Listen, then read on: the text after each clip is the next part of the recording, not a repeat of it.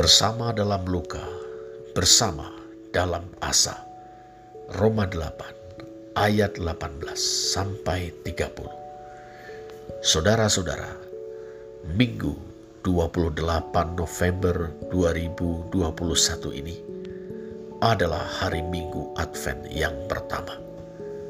Kita bersyukur kepada Tuhan. Sekali lagi, kita diperkenankan Tuhan untuk mempersiapkan diri, menyambut dan merayakan Natal. Ya, Natal, misteri inkarnasi, misteri firman yang menjadi manusia dalam diri Yesus Kristus Tuhan kita.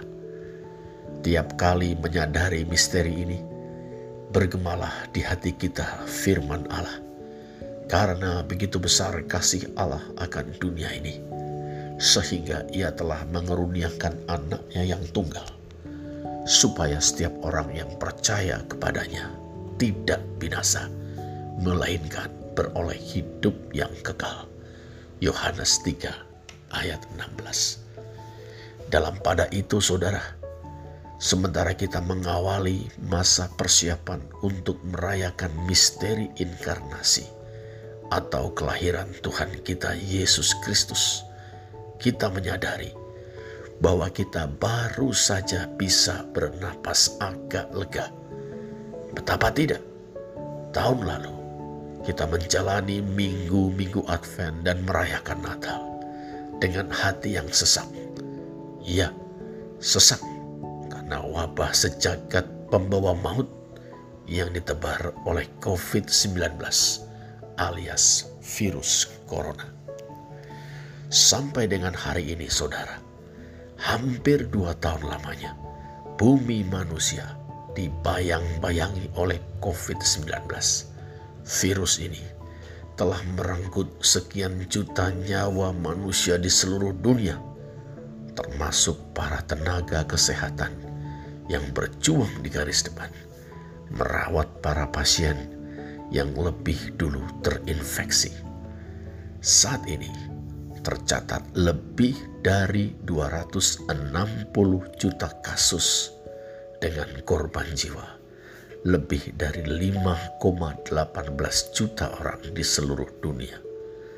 Di negeri kita tercinta, Indonesia, tercatat lebih dari 4,25 juta kasus dengan korban jiwa lebih dari 144 ribu orang seluruh umat manusia sedang didera oleh salah satu cambuk ekor ikan pari berduri besi penderitaan dengan maut atau kematian yang mengiringinya.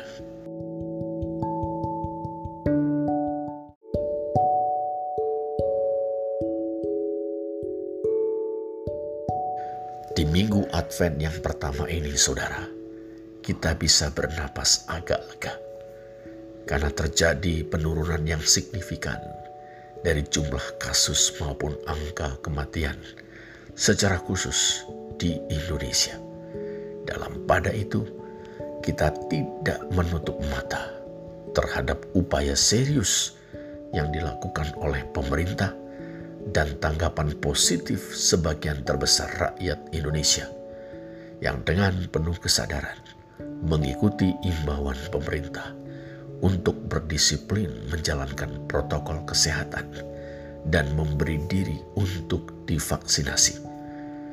Dalam mata iman, kita melihat upaya serius pemerintah dan tanggapan positif masyarakat sebagai tanda dari keberadaan iman, pengharapan, dan cinta yang dihidupkan oleh Roh Allah yang menerapkan karya penyelamatan Sang Firman yang telah menjadi manusia itu ke seluruh dunia di antara seluruh umat manusia, khususnya Indonesia. Dalam anugerah Allah, saudara, penderitaan hebat dan maut yang mengiringinya tidak dapat membinasakan umat manusia. Dalam pada itu, kita menginsyafi bahwa penderitaan adalah sebuah kenyataan universal dari masa ke masa. Ia ada. Di mana-mana ia pun ada. Tidak seorang pun pernah luput daripadanya. Ketika kita dilahirkan, kita menangis. Ketika kita jatuh sakit, kita merasa susah. Ketika kita menjalani masa tua, kita mendapati diri kita lemah, rentan terhadap sakit penyakit, serta kepayahan. Pada saat yang sama, kita tidak menginginkan kematian.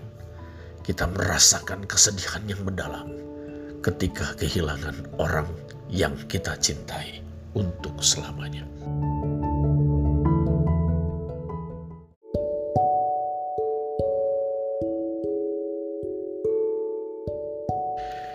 Bagi orang yang percaya kepada Tuhan, saudara, penderitaan memiliki aneka makna. Penderitaan bisa dimaknai sebagai peringatan Tuhan untuk mencegah manusia dari perbuatan ingkar. Penderitaan bisa juga diartikan sebagai hukuman Tuhan atas dosa-dosa atau kejahatan manusia. Penderitaan bisa dimaknai sebagai cara Tuhan untuk menguji kesetiaan hamba-hambanya. Penderitaan bisa juga diartikan sebagai sarana atau alat yang dipakai Tuhan untuk memurnikan iman anak-anaknya. Dalam semuanya itu, saudara, Tuhan diyakini sebagai Sang Maha yang sempurna dalam hikmat bijaksana, keadilan, dan kasih sayangnya. Maka orang yang diberi peringatan diminta eling, yang dihukum harus bertobat, yang sedang diuji diminta tabah, dan yang sedang dimurnikan diminta bersabar. Saudara-saudara, Rasul Paulus adalah salah seorang yang kenyang dengan berbagai macam penderitaan dalam perjalanan hidupnya mengikut dan melayani Tuhan Yesus Kristus. Dalam Roma 8 ayat 18 sampai 30, ia memaknai penderitaan yang dialami oleh orang percaya dengan cara yang khas dalam bacaan firman Tuhan itu, kita mendapati sekurang-kurangnya tiga pokok pemikiran sang rasul tentang penderitaan.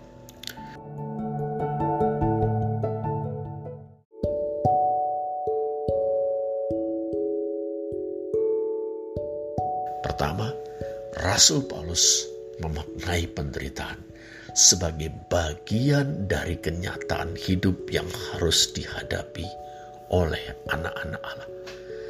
Penderitaan adalah bagian dari kenyataan hidup yang harus dihadapi oleh anak-anak Allah.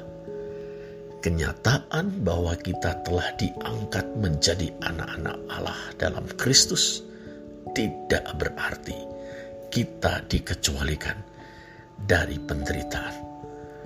Allah tidak memanjakan kita dengan mengizinkan kita menghadapi atau mengalami penderitaan.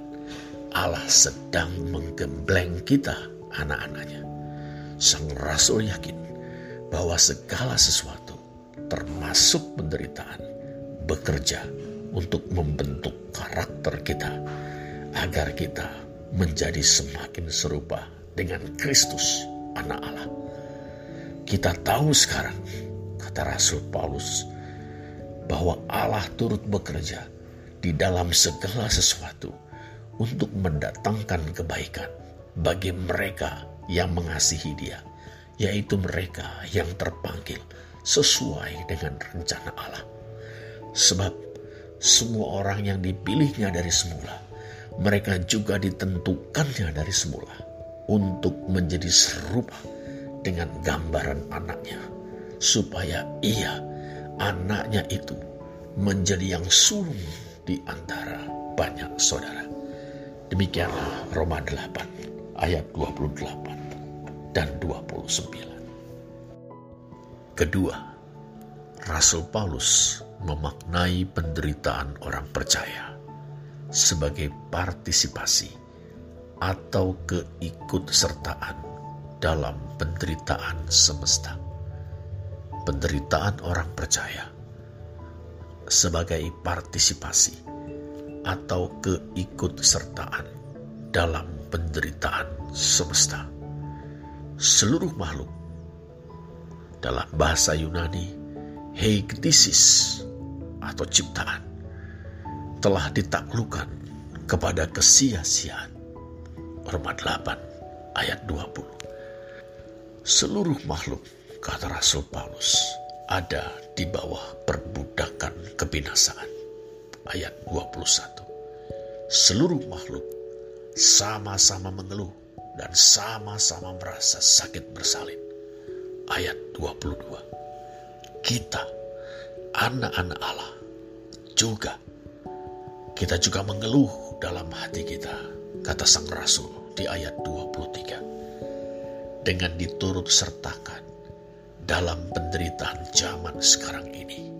Ayat 18. Kita diajak untuk solider atau bersedia kawan dengan sesama yang menderita, bahkan dengan ibu bumi dan segenap penghuninya.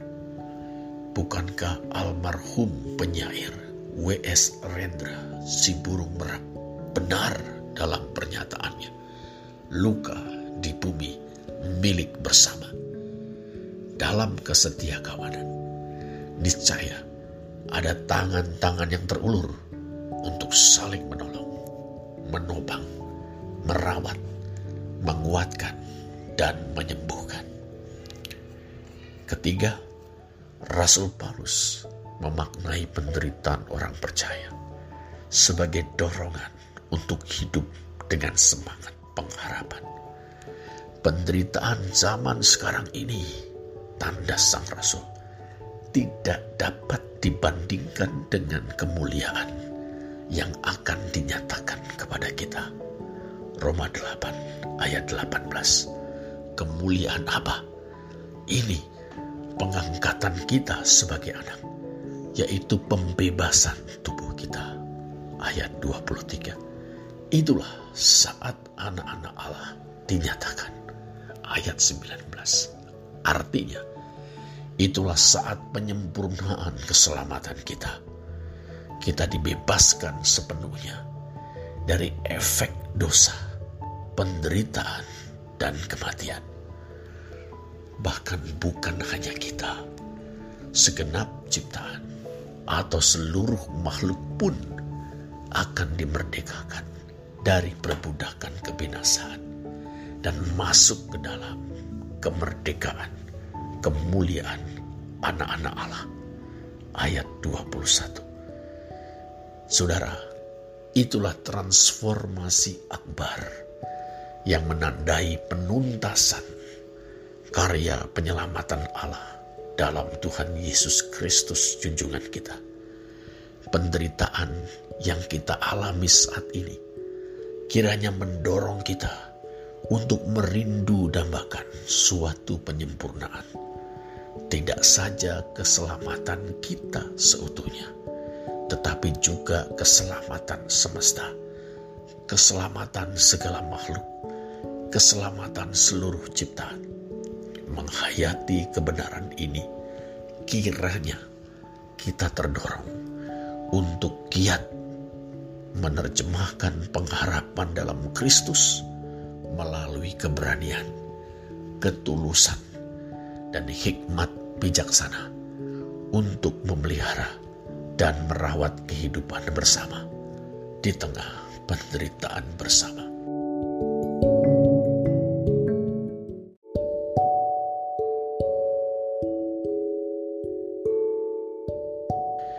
Saudara-saudara, sementara kita menampaki minggu-minggu Advent dengan menatap kepada perayaan misteri inkarnasi atau Natal, kita diajak untuk merenungkan kembali hubungan antara Allah, manusia, dan seluruh ciptaan di satu pihak, dan penderitaan di pihak lain. Sudut pandangnya, inkarnasi Sang Firman. Kebenaran tentang Sang Firman yang telah menjadi manusia dalam diri Tuhan Yesus Kristus. Inkarnasi tidak lain dari kehadiran dalam darah dan daging, serta pengalaman dan kesadaran manusiawi dari pribadi ilahi yang dalam dogma dan himne gereja kita sebut dengan taksim Allah anak atau pribadi yang kedua dari Allah Tritunggal. Sebab bukankah firman itu telah menjadi manusia dan tinggal di antara kita? Yohanes 1 ayat 14. Dalam Yesus Kristus, pribadi ilahi itu hadir untuk turut merasakan keterbatasan, kelemahan, penderitaan, kegamangan, kegalauan, bahkan ketakutan-ketakutan manusia.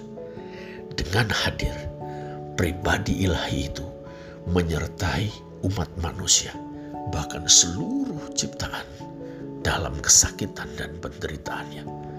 Dengan turut merasakan semuanya itu, Kristus menyatakan solidaritas atau kesetia kawanannya dengan umat manusia, bahkan seluruh ciptaan.